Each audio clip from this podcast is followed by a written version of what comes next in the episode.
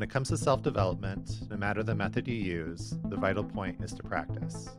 If you're ready to transform your life and claim the potential inside of you, then you're in the right place. Welcome to The Vital Point. I'm your host, Jonathan Schechter. I'm a psychedelic integration and transformation coach, breathwork facilitator, and an enthusiast of personal growth. You have the capacity to evolve and bring your intentions and dreams into the world, and there's never been more access to so many incredible modalities that can help you on your journey. This podcast will help you learn simple methods you can use to transform your life and share the stories of practitioners who are doing the work so that you feel inspired to go and practice, because that's the vital point. My guest today is a wonderful breathwork facilitator, Steph Magenta, and just calling her uh, a breathwork facilitator, I don't think does her justice. She's a breathwork trainer, co founder, and lead teacher at Integrative Breath a certified alchemy of breath uh, breathwork facilitator, shamanic practitioner, licensed body worker. She does Reiki, cold exposure. She's also a successful entrepreneur, having established several successful businesses in the uh, health and well being sector. And I want to include this as well because I remember she um, added this in last time we spoke. She's also a mother of three grown up, very awesome children. so uh, Steph, welcome back to the podcast. It's so great to be talking with you again. Oh, thank you, Jonathan. A pleasure to be here again. And thank you for bringing my beautiful kids back in. yeah. yeah, absolutely. Um, yeah, it was it, the if if you're new to the podcast, um, Steph and I spoke about a year ago. I believe it was episode 17, and we're uh, somewhere in the 60s at na- at this point. So it's um, it's been a, a, little bit of a journey and some time since we've spoke. Um, but it's so great to have you back again. And I went back and re-listened to our conversation, which um, was just so lovely. I think is the word that I wanted to use. Um, and I, I put myself back in the space that I was in recording that, and I I remember feeling very grateful um, that you agreed to talk with me. I remember feeling like I was um, maybe shooting outside of my comfort zone by asking you. You know, I thought, oh, you know, Steph is so um, established. She has such a big presence on the web and in the breathwork community. And, um, I, you know, I'm just going to ask and not be disappointed if she says no. And I was just so overjoyed and grateful that you um, were were willing to talk and share such a beautiful conversation. So thank you again for being here. Oh, bless you. Thank you. Uh, it's my pleasure talking about all things breath related. And and ironically, I've had that very experience myself today where something that I dared to ask for has come true. And I've gone, well, who knew? If you don't ask, it's not going to appear. And if you ask, you can risk a no. Anyway, thank you for those kind words. Yeah. And that's, you know, that's, I think that's such a good place maybe to dive in is just having that, um, that courage to be willing to ask those questions, to be vulnerable and, and to be risky. And mm. it doesn't always feel good, right?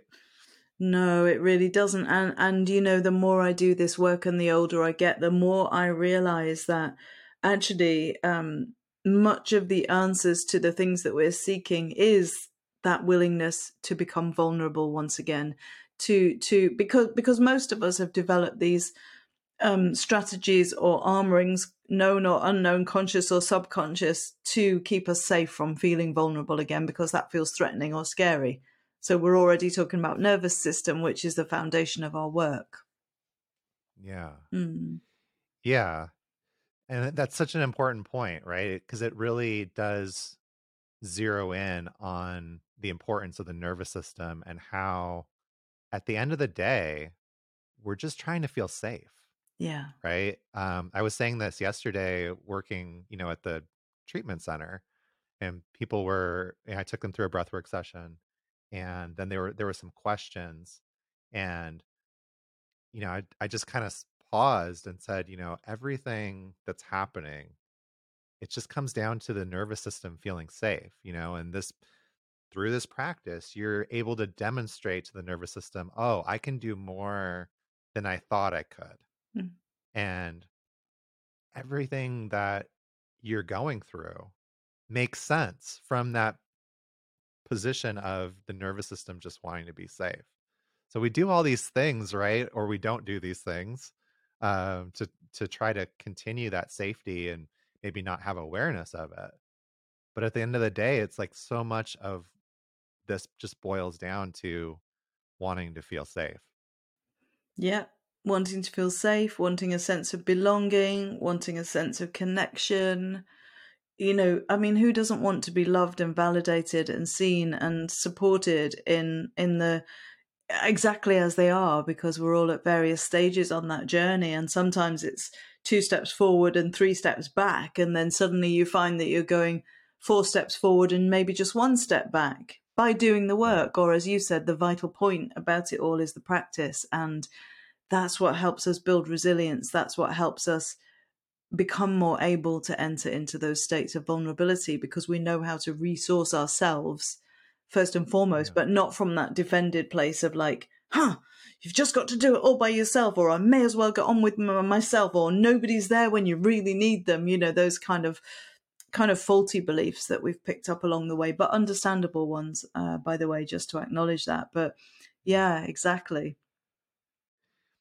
Yeah, so I, I'm curious. Um, what would you say to somebody listening to this podcast and saying and like being at the very very beginning of that journey of like well everything that you're saying seems really overwhelming. Because i know last time we, we, talked about some of your experience and the journey that your life has taken you and um it's so inspirational like you've you've come really really far you know? You you spoke about your you know being an addiction and and kind of overcoming that and and stepping into your purpose and mm-hmm. um i I think it's interesting to maybe think about that first step because yeah. so many people are trying to take that first step. Like what what what would you say to that person?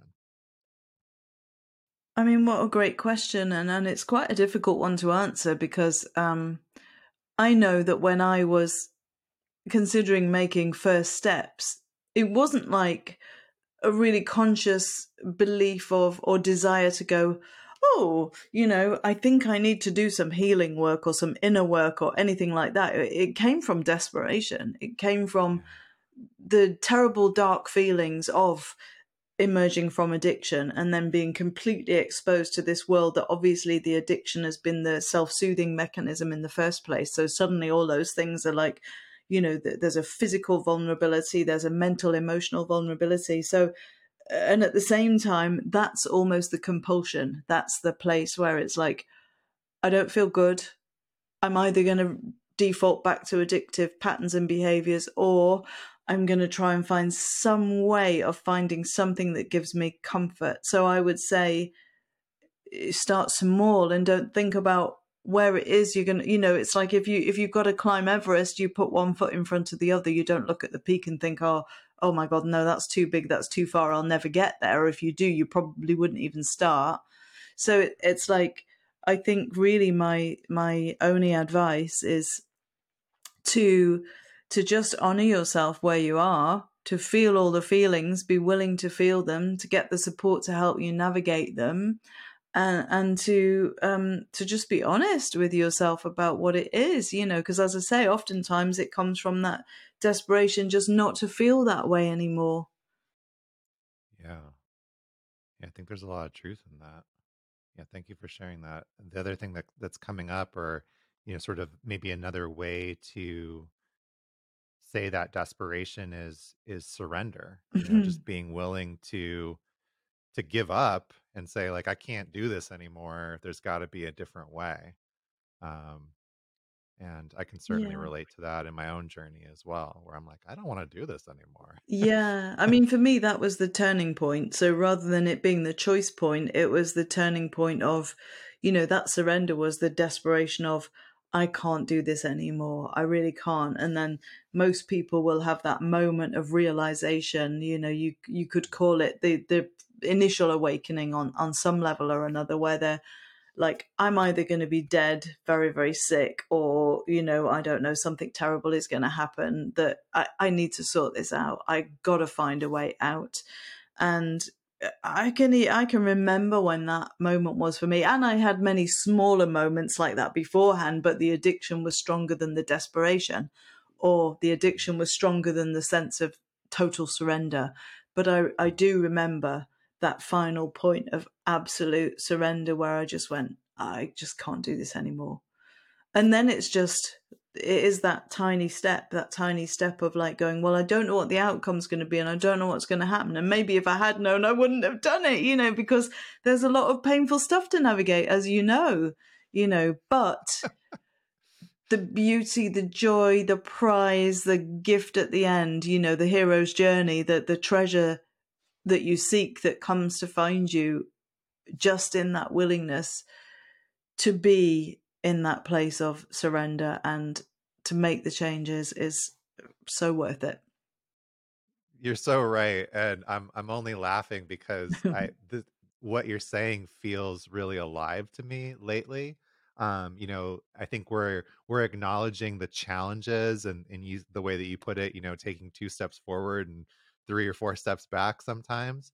And yet it's so important to say that it's always worth it. Like I've never, you know, even in those really dark moments where I'm like, oh, why did I, why did I start this? You know, it's like, nope, this is still so much better than where I was before.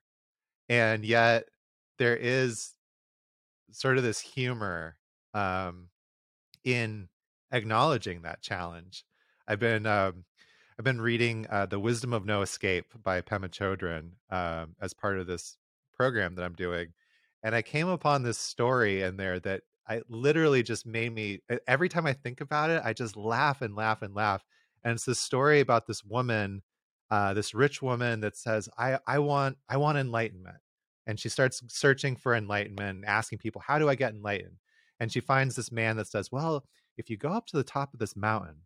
There's this you know uh, sage you know this woman with wisdom and she'll teach you how to you know become enlightened. So the woman says okay i'm gonna do that. And she finally you know she makes her way through the mountains and finally finds this cave and goes into this cave and there's this beautiful graceful you know woman all wearing all white and she prostrates at her and says teach me you know i want i want enlightenment. And the woman says are you sure? Mm-hmm. And she says, yes, of course. Like, I want to know. And the way that it says in the book is, and the woman turns around and turns into this demon with this giant stick and starts chasing her, saying, Now, now, now. and for the rest of her life, there's this demon chasing her, just saying, Now, now, now. and it's just such a funny, um, you know, metaphor for this journey. Uh, to me because you know it's like yeah once you start you can't exactly stop you know yeah. you're just in the now mm. and um it it makes me laugh and i think it's relatable and yet like we're saying it's it's totally worth it yeah yeah i love that story because um you know it, there is a tendency to think that maybe that kind of state of perceived enlightenment is is something that is just like handed to us. We make a decision. We do, we do the surrender. We make a decision. Oh, and here it is. And you know, honestly, Jonathan, I am still learning about myself every single day. I'm still learning about where my shadows are. I'm still learning about what triggers me. But I've got more skills and more resilience and more capacity to actually recognize that now and go, oh, there's that place that feels a little unsafe. How are we going to be with mm. this? Typically, we're going to breathe into it, we're going to sleep on it, we're not going to be reactive. We're going to accept that tomorrow things may look very different, and the old version of me would not have been able to do that because I'd have been in fight flight response immediately you know? Right. so yeah, the, the, I, I, get it. The demon with the stick it's kind of like and not to put people off you know because what are the options? The demon with the stick's already got you if you're in addiction. Let's right, face it. exactly yeah. Yeah you, you said it you know more resilient more resourced um, able to be less reactive right? And and more observant of, oh, here's my stories, here's my narratives, here's my shadows. And I think also um, more compassionate to, towards those parts as well, instead of, you know, at least that's my goal is like not being so judgmental or um, so much of, oh, I have to, I have to get rid of this part. I have to, I have to get rid of this this Mm. thing within me that's that I don't like. You know, to be able to change that to curiosity of like, well, what is what is this trying to keep me safe from? Yeah. Right? Because at, at the end of the day, that's that's the role Mm. of these protector parts, these shadow parts, is that at, at some point there was safety in that. Mm. And being able to, you know, either renegotiate that relationship or say thank you. And, you know, I'm not a five year old kid that needs protection anymore. Mm. You know, thank you, thank you for your service. And I've got it from here. Yeah. Um, and being able to alchemize those parts. Yeah, and I and I think when we find that compassion with ourselves for those parts, that's when we can truly find it with other people. Because, Mm. you know, once we understand that we are all products of our upbringing and our programming, our conditioning, our you know, the the messages, the beliefs, the traumas and the wounds of our caregivers and our primary influences through life, um, and we understand how to start presencing that and and forgiving that and understanding that then then we can recognize it in others even if we don't know what their particular flavor or story is. It's just much easier to just hold that space of i'm here and i'm listening. You know what do you want to say? Oh, oh why why do you believe that? Why do you think that? Oh let's let's dive into there a little bit more you know um sometimes with words sometimes with breath sometimes with something else completely Yeah. Yeah. So um, you mentioned that um, that your breathwork practice is kind of continuing to evolve and change. How how has that changed, like s- in the year since we've we've spoke? Um, I I think I think first and foremost, the main thing that is alive for me is is really identifying the power of gentleness.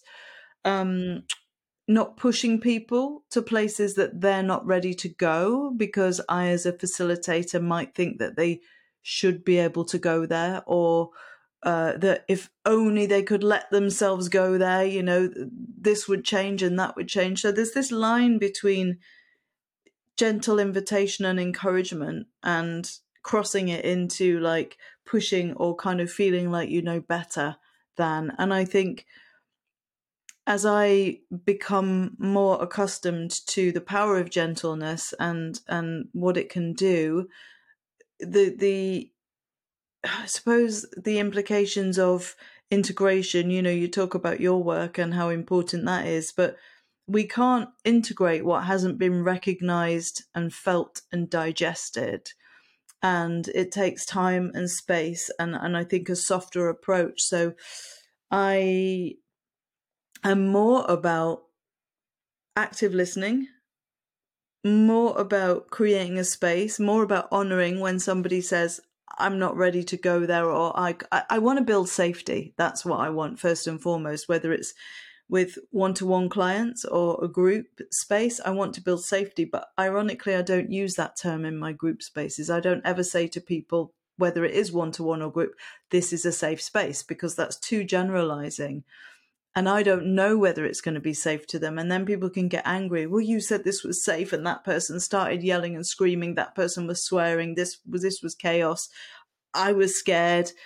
Even in their own experience of a breathwork session, stuff can come to the surface where they suddenly feel extremely unsafe. So I will frame that beforehand and make sure that people are given as much information as possible to be able to hold and support themselves. I'll make sure that they have the capacity to resource themselves internally and externally. So all of that stuff's come in much more strongly.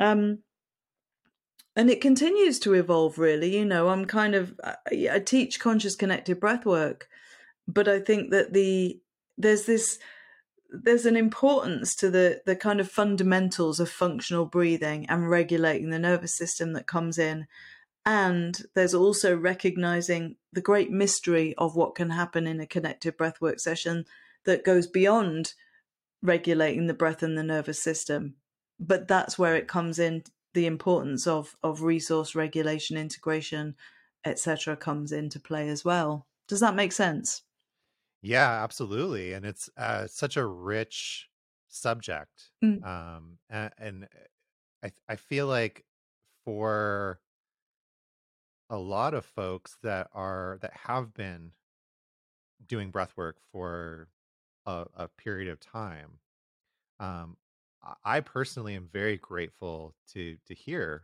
that you know what you're saying because when i look on social media sometimes i see um, you know Jamie uh, Jamie Clements, the the breath space, um, when he was on the podcast recently, he referred to it as catharsis porn. Yeah. Um, you oh know, my just god. um, you know, seeing these um, you know these these posts and this content of people having these huge cathartic releases, and this is the way that their services are being marketed. And not to say that that doesn't have a space in breath work, and not to say that I haven't had huge cathartic releases multiple times in breathwork. But over time,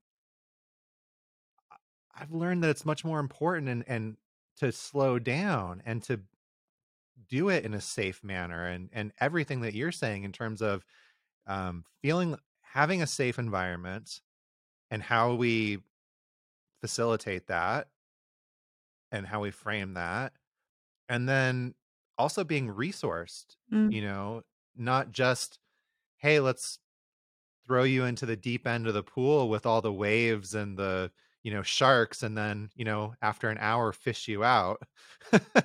you know, like let's let's start in a much more supported and um regulated way, you know. So I'm I'm I'm personally very very grateful to to hear that and i, I love that topic. Yeah, I love I love that phrase that um that Jamie's coined there. You know, I, I've had conversations with Jamie about some of this stuff before and others. You know, because there is, and you we mentioned in the talk before we got online. You know, this exponential growth in breath work and that the visibility of breath work and uh, and therefore naturally it is raising more conversations about ethical practice safety in practice what is safety who's responsible for what how am i going to do this you know because ultimately we're we're adults you know so we want to right. move away from that kind of nannying state everybody is free to have the experiences they're having and like you i have gained a huge amount in connected breathwork through catharsis that but it was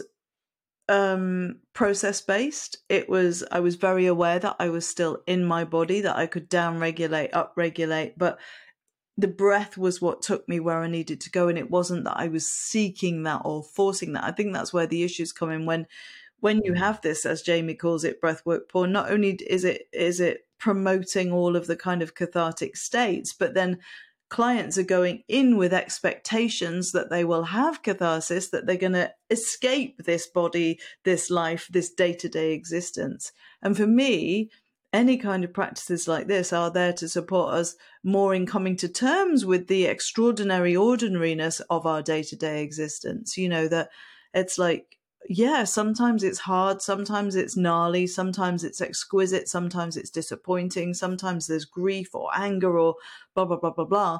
But we have a library that we can understand things through, and we don't go in seeking that kind of escapist version of a reality that I think that's what I see as well being damaging in those kind of it, you know, and there's an, a growing number of them, but parallel to that, there's a growing number of people having conversations about good practice and what that means.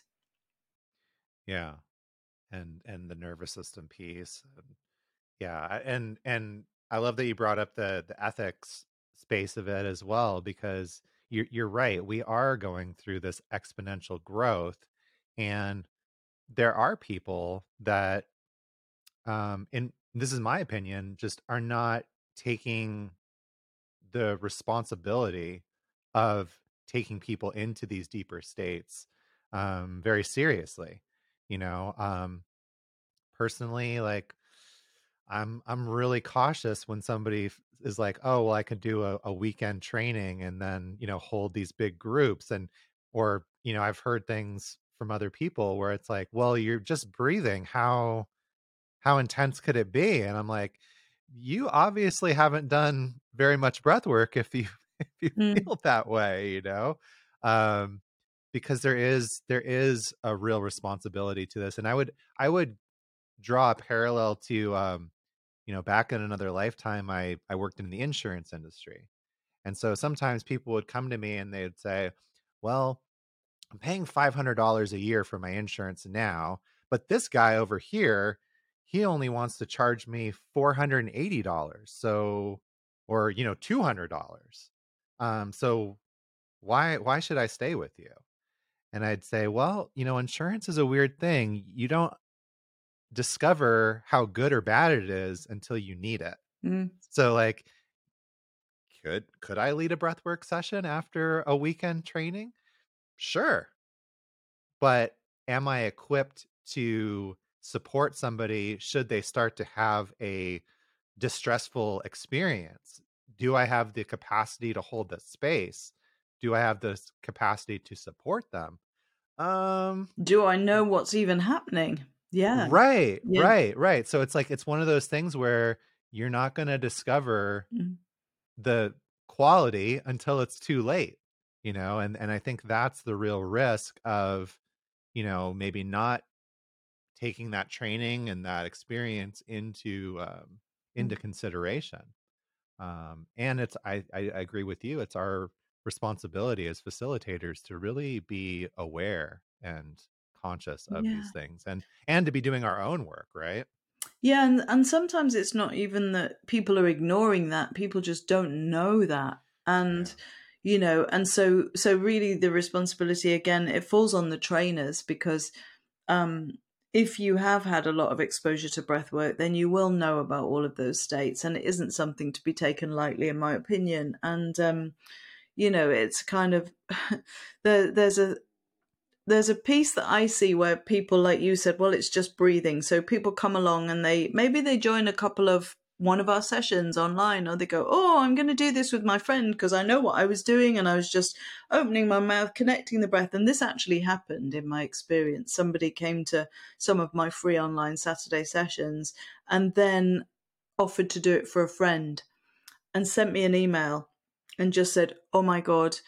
I don't know what happened. Um, this person went into such a huge reaction, and the person had had a history of epilepsy and seizures and was mm-hmm. starting to go towards that part and was really impacted by it for quite a long time afterwards. And of course the the other person was their friend and felt terrible and they said i'm i know now i understand. I felt really humbled by what had happened but that could have gone a lot worse because you know there are real contraindications there are real abreactions there are people who need modified practices for very very good and serious reasons and if you go and you do a weekend training you might skim through those but you there's no way you can have a full understanding right it takes time to integrate the materials that we're being taught you know and that requires humility and a willingness to be a beginner and to be a student and you know there's I've just done a TRE training, three modules of that, and I'm about to go into the case studies and everything else. And I had to go back to the beginning of the learning curve and just go,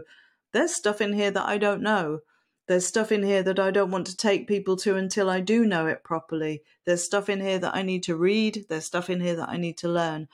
And and so, you know, I that's why governing bodies kind of all albeit in breath work, they are self-determined governing bodies, but they're there to uphold certain minimum standards of practice, certain minimum amounts of time that people will study. And I have heard some pretty well known trainers in the field say things like, ah, it only takes four days and then you just go out there and you do it and you learn on the job. Great, you know, maybe you're a maverick, maybe you're a rebel, maybe you don't like the authority that you perceive is in you know these structured trainings that take place over a long time or cost more money but ultimately you know who's the person who's going to pay the price for that if somebody's learning on the job it's the client you know and maybe the facilitator of somebody's uh, ass gets sued.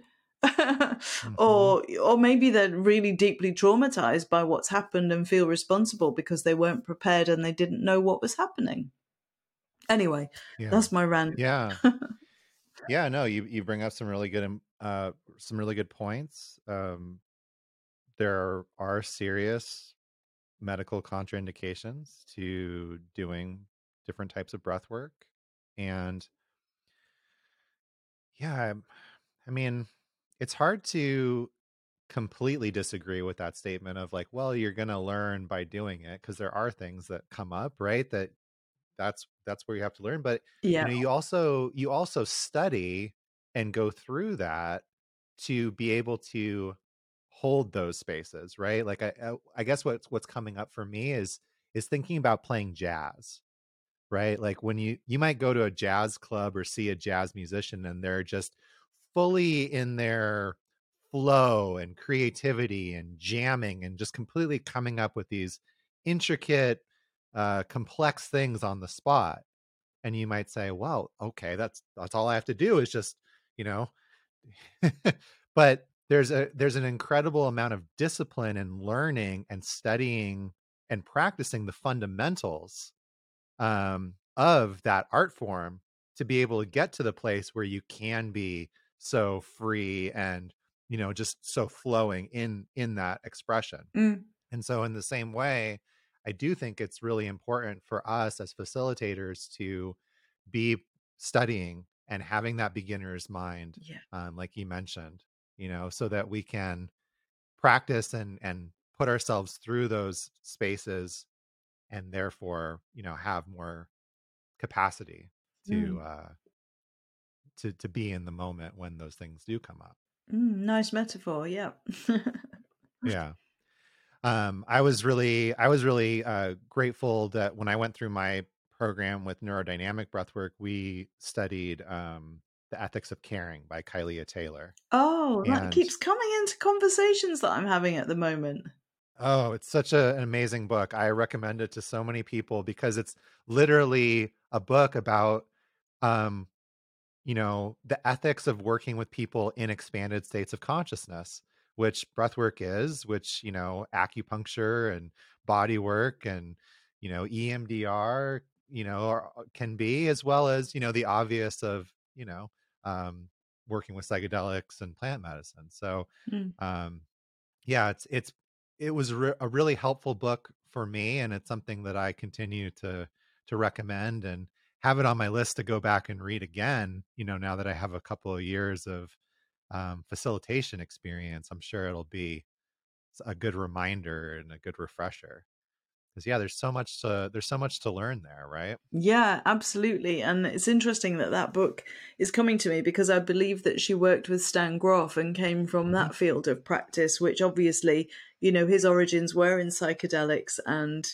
switched to breath work so um i'd be very interested to read that and see more you know and we that's a huge part of our training you know we have we have had historically a trainer who comes in who talks about the ethics of business and business and practice and supervision and the professional side of ethics. And now we're about to bring in another component, which is teaching about the intricacies and the subtleties of consent from a very experienced um, consent trainer who works with Betty Martin's Wheel of Consent. And I think they're really important considerations, you know, because it's like, it helps. I mean, I thought I knew what consent was until I took the um, Wheel of Consent training, six week training online, which I highly recommend. I was like, oh my gosh, I am a total novice at this. You know, how is that mm. possible? I've had years of experience in kind of sexual freedom advocacy and in that kind of arena and, and you know, embodied autonomy. I've had years of experience in healing and touch based work and all the rest of it. And yet still, I find myself going, wow, there is so much that I don't know. And I think that's actually important to bring in, you know, that that in this work that it's really important that students can know that it's okay not to know everything and that it's okay to ask for the support they need and the help they need and to to know also where their limits of knowledge and training are because there's so many people that do that fake it till you make it kind of attitude and then suddenly they're in the spotlight and they're like a, a, deer in the headlights because they don't know how to answer a question or they haven't had that knowledge and it's much more appropriate to go slowly and yeah. refer out or yeah read the books do the do the courses. Absolutely. Yeah having that beginner's mind having that um self-awareness of of where our limitations are and and um the courage to say you know what? This is my boundary. Um this is outside of my realm or i need to ask for help. I need to bring in another facilitator um mm. or just saying you know that's a great question let me look into it and get back to you rather than standing up here and pretending like i know the answer So uh, last time we spoke, um, there was something that that stood out to me uh, when I went back and and listened to the conversation, and um, it was around uh, support, a- sort of after in the you know how, how people can integrate their experiences and and getting support and how uh, sometimes the best way to support people is to give them the space to kind of discover on their own, not necessarily like giving them the answers and um you know self uh cl- so closely guiding them. Mm. And I thought that that was a really interesting topic um in in the world that we're living in, right? Where um it seems like there are a lot of people that they're approach or their marketing is I have the answers for you. right? And I think one thing that we agree on in terms of this work and breath work in in general is that oh, my job as a facilitator is not to give you the answers. It's to be there to witness and support you finding your own answers. Um, so I wondered if you could speak a little bit more mm-hmm. about, you know, just being willing to sit in that discomfort of finding your own answers. Mm. Yeah, there's so much to that question, Jonathan, because um, it's been a really big part of my journey and my learning with two significant teachers. Um, one was through um, plant based, plant medicine uh, exploration and journeying and healing um, and in an actual experience of that when I didn't get the support that I wanted and didn't get the support that I was crying out for without words by the way because I was deeply immersed in this journey I went I went into all of the blame and projection and there's nobody there for me and you don't care because I'm this and I'm and um, it was really interesting to have to meet that part of myself that had a belief that oh, somebody doesn't come, somebody can't see me, somebody can't meet my needs. I'm not pretty enough or valuable enough or important enough or whatever the enough thing is. And and and that person said afterwards, you know, we, we could see that you were in that space and and the most helpful, compassionate thing at that point was to let you meet that part so that you could meet that belief. So that was one example. And then the other one was in my shamanic training where a similar thing happened, and I suppose I was uh, deferring my inner authority to somebody else wanting an answer to something that was within my experience. And and the same can happen in counseling and psychotherapy. You know a good counselor or psychotherapist isn't going to tell you and interpret for you what your experience was in that moment. They'd be asking reflective questions like well how did you feel about that? What did you come to believe in that situation? Do you think that's a, a, true belief? Why why do you you know and they start opening up and i think our role you, know i've done that now in my work you know because things do get activated so and we teach again our students this like healthy boundaries it's like okay how are you going to want people to reach out to you? Are you going to be clear that it's email only, that it's not Facebook Messenger, WhatsApp, Telegram, XYZ, Instagram? you know how do you want people to engage with you because these days we've got people in multiple time zones, we've got people with multiple um, desires, needs, whatever, that might drop you a message at 11 o'clock at night and think that's okay. And if you haven't responded by eight o'clock in the morning, you don't care. and it's like, and we're all regulating our nervous systems, you know, all the time. So I think when sometimes for me when certain i will make it clear i want you to reach me via email. And i'm and i actually say this and i may not always reply. And you know and i say that on my like when i do my saturday breathes and i may not always respond. And if i don't there's a very good reason for that. It could be personal. It could be what i'm hearing from you and i might want to say give it a few more days or you know maybe i'll do a very brief response rather than an an in-depth one because our job is to help people begin to identify what is happening within them. And if we're giving the answers, they're coming from our experience, they're coming from our assumptions, they're coming from our projections. There's a difference between that and then offering strong, clear, boundaried support. You know, it might be, oh, okay, what are you needing here? Actually, that's not within my remit or that's not within what we've agreed for these sessions. You know, it's not going to be 24 7 ongoing support, for example. So I think being really clear about boundaries is a gift to people, um, not a, a you know penalization thing, as in, well, I don't really care, I'm just switching off. And there may well be people who don't really care and just switch off afterwards, by the way you know? But it's like who's it for? I always ask the question who's it for? Am i meeting my need to be a good facilitator or to be liked or to gain approval? Or am i actually responding to something where i think no there is something that here that needs attention? And also you know it's hard for us as facilitators because sometimes we have to accept that we cannot fix everything that we might get things wrong that we maybe somebody comes to us and they've got a very serious uh, this happened again for me quite recently somebody reached me although it was on messenger with a potentially quite serious request and set of circumstances.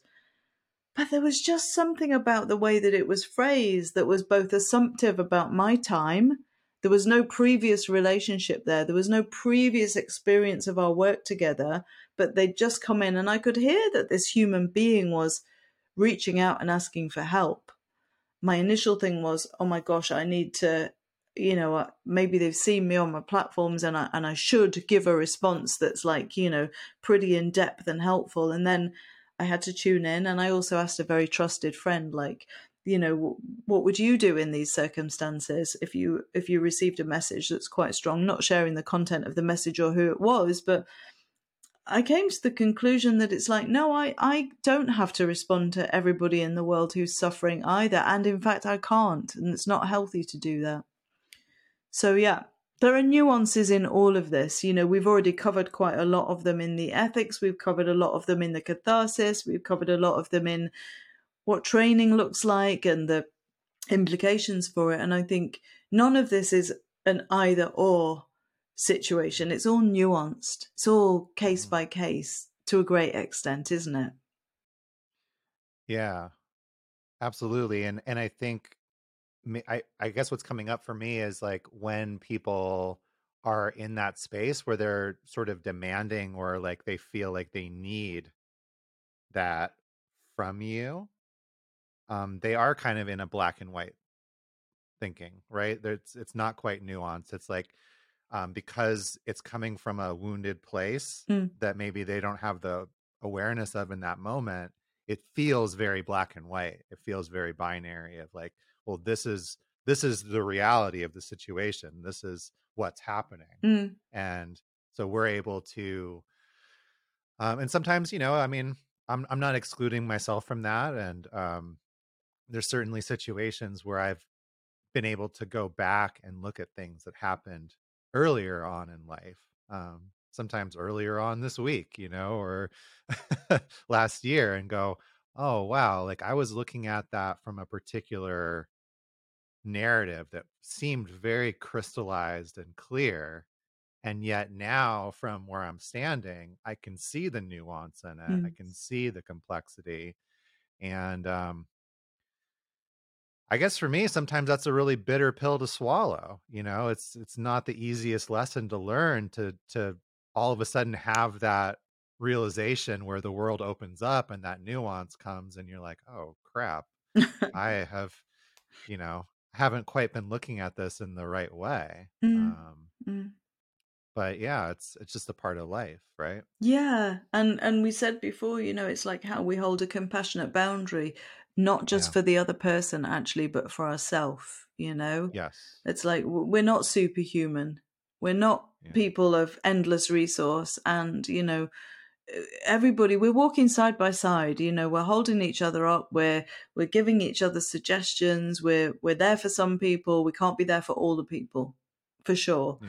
Uh, and you know, everybody finds their their kind of frequency if they like if you like. You know they find the person that's right for them and there might be lots of reasons and they find the time that is right for them. You know i'm i'm very respectful of people who or not very respectful very um oh what's the word? appreciative of people who maybe send an email and say oh hey steph you know I, re- I realize you're probably really busy or you know i hope you don't mind but you know this is what i'm sitting with at the moment. Have you got any suggestions? You know shall i book some sessions? Have you got some space?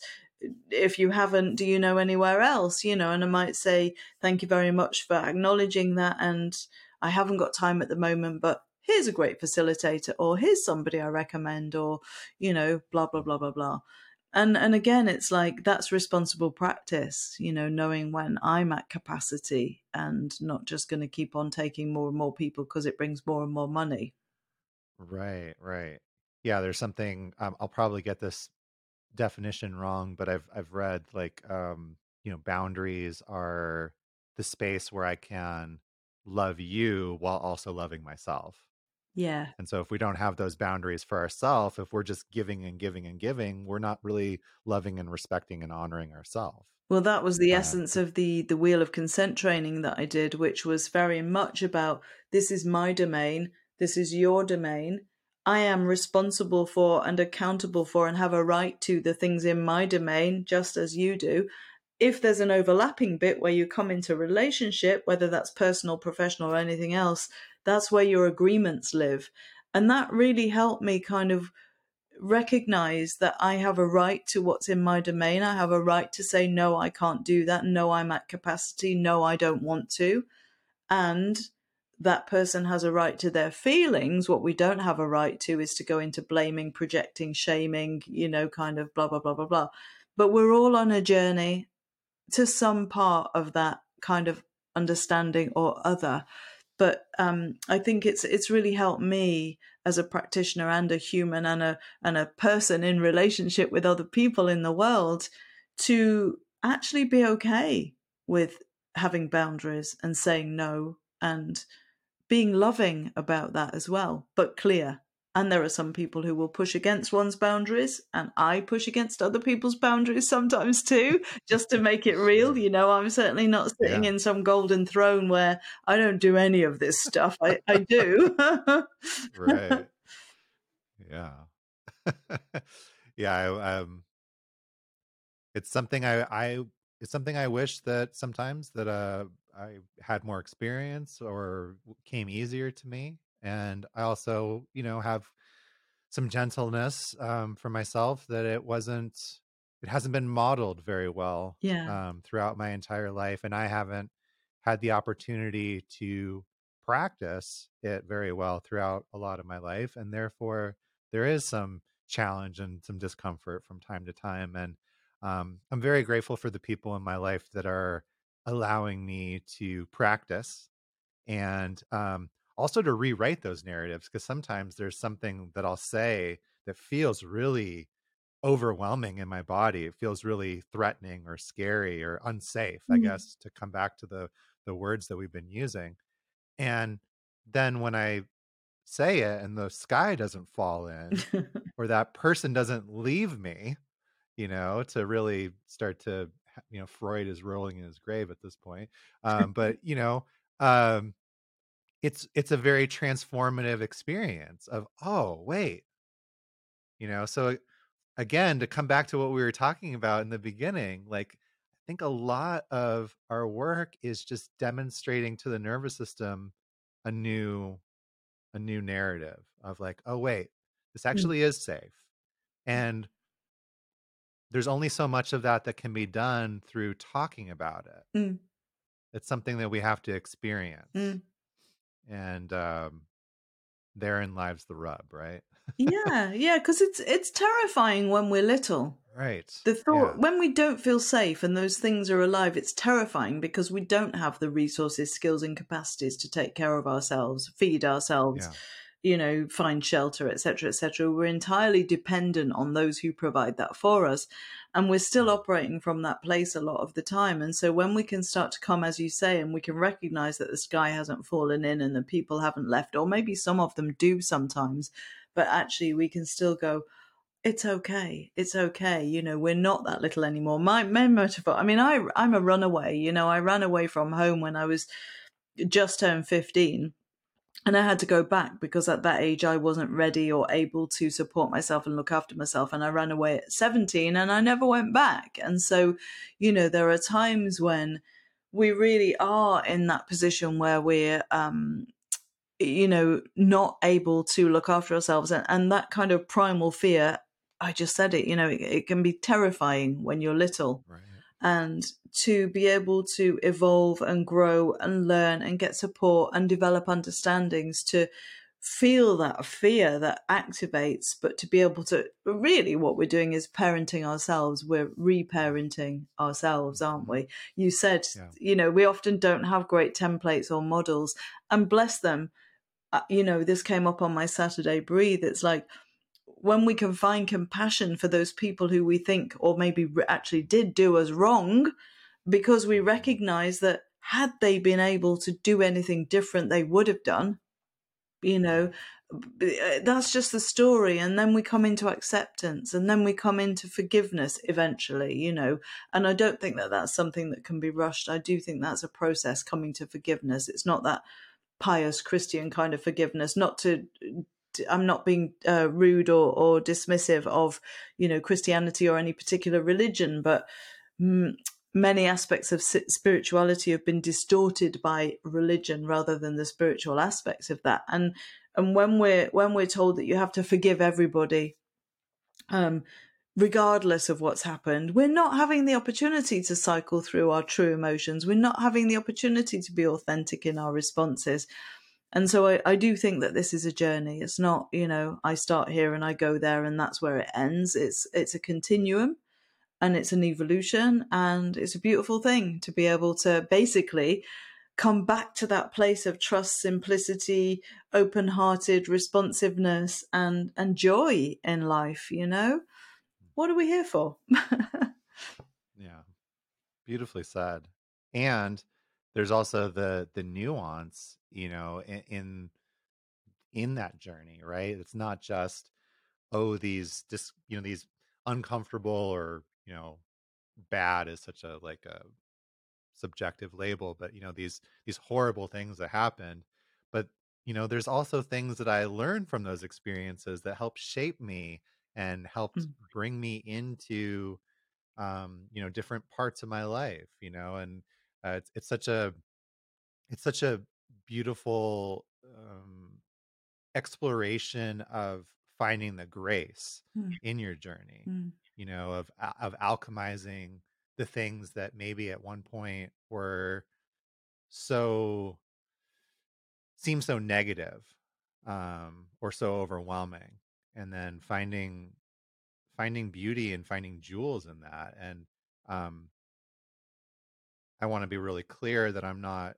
trying to uh, endorse bypassing yeah um or you know or on the other hand um validate any traumatic or disturbing experiences that anybody has had um i do really think that it's a personal journey a personal experience Mm. and I know when I've been in that place and, you know, be kind of trying to work through certain things and somebody says, well, that happened for a reason or, you know, find the, find the beauty in it. You know, I just want to tell them where they can stick that, yeah um, you know, but it is. It's it's just a it's a personal experience and a personal journey, and there within that journey there is the nuance. Mm. Um, so I love that we've been able to to touch on that nuance together. I'm curious. Um, what what what is a good? And I know this is going to be variable, right? Because everybody is a little bit different. But but for somebody that is brand new to breath work, what would you say is like a good um, sort of routine or practice to start doing? Maybe on a weekly basis or a daily basis. Um, what are what are some good things that people can start to put into their life? Well, I think on a daily basis, it's just becoming breath aware. So it's starting to notice when your breath becomes shallow and, you know, up in the chest, and oh, what's activated me? Am I feeling anxious? When you have less breath because maybe you've had a terrible night's sleep, maybe you're feeling a bit run down and you can't take a full breath maybe you've got into bad habits of breathing with your mouth open and not noticing, or, you know, kind of learning how to retrain your breath. And then using some basic practices like, you know, extended exhales or coherence breathing that start to slow down the breathing rate. You know, we take a huge number of breaths every day, most of them not with conscious awareness. So Sit and set a timer for a minute and count the number of breaths you do. Just without changing anything, just count them and then notice. And on average, that will be anywhere between 8 and 18. You know, 18 probably for the people who are much more anxious or much more uh, habituated into rapid breathing. And then see if you can intentionally slow that down as long as it's comfortable, you know. Slow down the breath, set a timer again for a minute can I get this down from, say, you're at, at the higher end of 16 or something? Can I bring this down to 12 breaths a minute? Can I bring it down to 10 breaths a minute? I can quite easily now sit there as I've become used to regulating my breathing and placing a hand on my belly and noticing that my breath is primarily coming from my lower belly and is, you know, expanding on the inhale and dropping back again on the exhale, knowing that the diaphragm's moving properly. And and this all sounds a bit complex if you just want a basic thing, but you know, it's just like, well, just start by intentionally slowing down your breathing, eh, starting to notice when it becomes rapid, starting to notice how you breathe, what your relationship is like with your breath. Because for me, that's been my game changer. It's not about doing loads and loads of open mouth connected breathing practices or attending a session every week or anything like that. It's learning on a day to day basis what the rhythm of my breath is and what impacts it. Because then when I get stressed, I can take a breath and slow down. And actually, it's helped me in things like this or, you know, interview situations. It's like if I'm talking with somebody, I can feel when they're nervous because of the tenor of their breath. And one great, actually, this is ironic because I've just had a conversation with this gentleman today, but I believe, and I don't know how true this is, that Patrick McKeown was watching. Uh, uh the founder of, you know, uh, Oxygen Advantage and Buteyko Clinic in, International, was watching a Conor McGregor fight many years ago, like a boxing match, and knew that he wasn't going to win because of his breathing.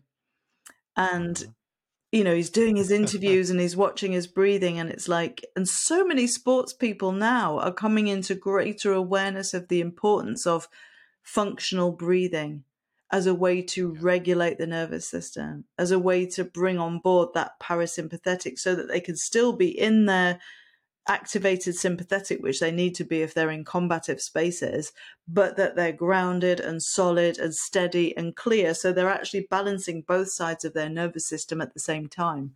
And that's what I want to be doing. I want to know that my sympathetic nervous system comes on board when I need it and not because it's accustomed to being constantly in fight, flight, adrenaline, stress responses. So there you go. That's where I'd start breath awareness. I love it. I'm in full agreement. Uh, yeah, because our, our uh, a well-regulated nervous system is able to have an appropriate mm, response, mm-hmm. right? If we're in a if we're in a MMA fight like Conor McGregor. We don't want to be. Oh, I'm just going to meditate and you know just yeah. take oh, a break. where did that know? punch come from? Right. yeah, yeah. Uh, yeah, and on the same on this on the flip side, I, I don't want to feel like I'm in an MMA fight when I sit down to try to meditate. Exactly that. Yeah. Yeah, I I I I totally agree, and and I often share this as well with people that I'm working with of like uh starting to have more awareness, and the first time I realized, like I I, I remember very distinctly where I was and what was happening, and all of a sudden feeling like, why do I have the urge right now to breathe through my mouth? That's odd and just stopping and kind of checking in Mm. and it was like it, it was like the i could i could it was almost like the anxiety train was coming and i didn't hear it yet but because i was able to cue into this feeling of why why do i feel like breathing through my mouth i was like oh there it comes you know Mm. and was able to stop and take some deep breaths and really reconnect with with the breath rather than all of a sudden finding myself in this anxious state Mm. um almost similar to that like that clarity that comes from mindfulness meditation where you like that split second before you react to something and you can kind of see the thought forming and you have the ability to say oh i'm just going to watch that go by instead of. Reacting to it. Mm. it's a wonderful wonderful thing. Um okay so last question that i have is um so in the you know we talked about my vital point being you have to practice right? Um my the meditation teacher i've been working with uh, the way that he puts it is words don't cook rice uh, which i think is a funny way to say it but um what would you say is your vital point at this moment in time like what's alive to you as the vital point It was the same actually. It's it's practice. Yeah. And you know, Yeah. nothing changes without practice. We don't get good at things without practicing things, you know. You don't expect to mm-hmm. be a grand concert pianist without sitting down at your piano every day. You don't expect to become great at regulating your nervous system without understanding it, working with the things that help support you, learning how to settle it down. And I think practices realizing actually, yeah, I used to go to a weekend workshop, do an intensive, come away going, oh my God, I'm going to change my whole life. And then all the old patterns would come in by the middle of the week after.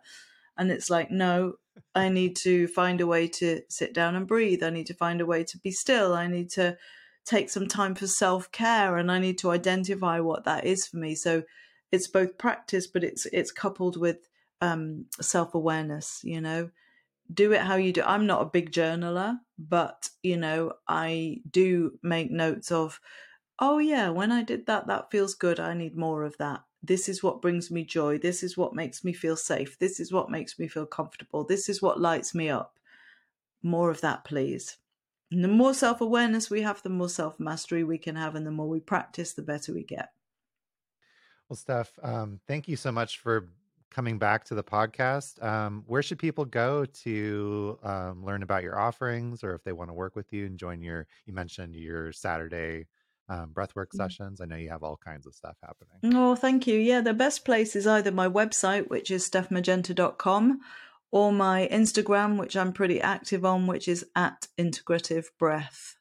Um, maybe you could link those in the show notes. I definitely Yeah. will. Yeah. Absolutely. I mean, I have many more platforms. I've got YouTube and LinkedIn, and we have a breathwork training website, which is integrative-breath.com. But but that's the first place, the first port of call, I think, because those links are all on there. Then Awesome. Yeah, I I can I'm I'm grateful that uh Steph has been so gracious with her time once again and can thoroughly and happily endorse. Um, she has wonderful content on social media, lots of um, really instructive and valuable things about using the breath, um, getting into the cold water, um, staying active, staying positive, um, bringing in the shamanic elements um, into your life, and really so much more. So I, I think if you're not following her, go and do that after you listen to this podcast for sure. Thank you, Jonathan. Yeah, it's been my pleasure. So thank you so much. So until next time, my friends, hope you really enjoyed this podcast as much as I've had um, talking with Steph. Um, leave us a, a, comment, subscribe on whatever platform you're listening on, and um, don't forget to continue to practice because that's a vital point. See you next time.